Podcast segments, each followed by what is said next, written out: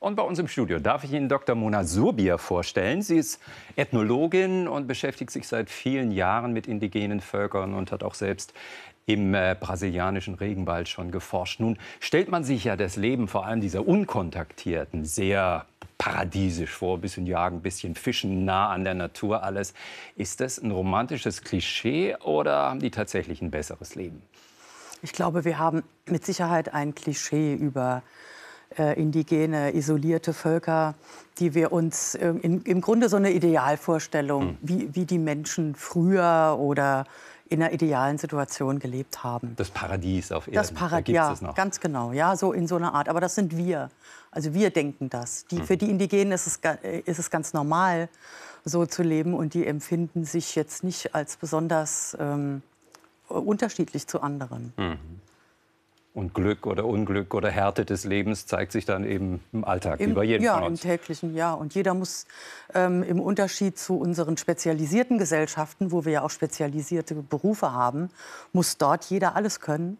Mhm. Und da, dadurch haben die Leute ein starkes Selbstbewusstsein und ein hohes Verständnis von ihrem eigenen Vermögen. Mhm.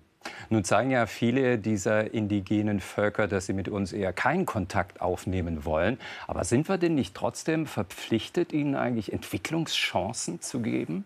Ähm, die, also die Entscheidung, isoliert zu leben, ist ja eine freiwillige Entscheidung, die Indigene getroffen haben, aufgrund von historischen Erfahrungen.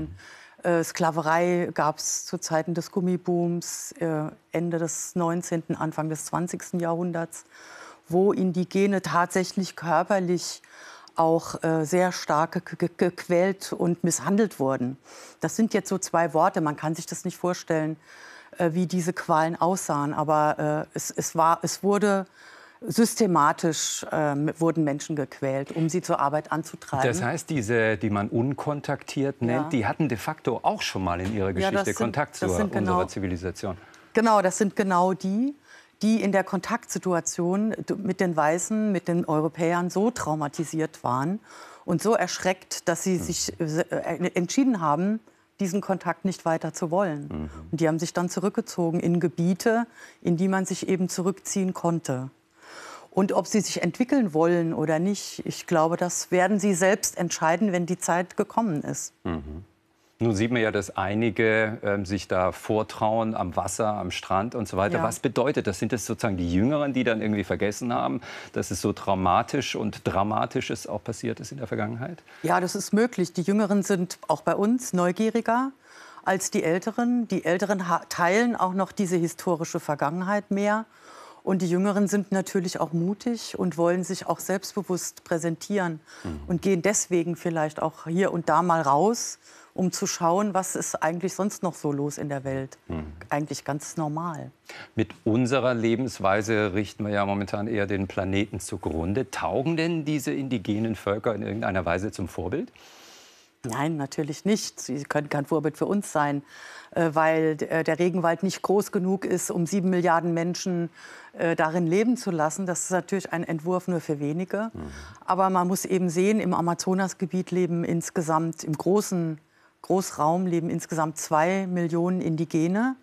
Und die leben ganz unterschiedlich, ob sie jetzt isoliert leben oder in Reservat, Reservationen oder am Straßenrand mhm. oder in der Favela. Sie teilen eigentlich ein gemeinsames Schicksal. Und das ist dass, äh, die Tatsache, dass sie am Rande der Nationalgesellschaften leben.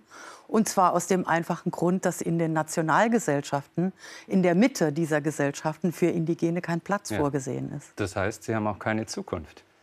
Äh, die, sie haben seit 500 Jahren eine Zukunft und die gestalten sie in jeder Generation sehr kreativ neu. Und äh, jede junge Generation nimmt sich diese Herausforderung an und versucht, das Beste draus zu machen mit uns, die wir ihnen das Land geraubt haben, zusammenzuleben. Haben Sie vielen Dank fürs Gespräch, Frau Surbier. Ja, ich danke Ihnen.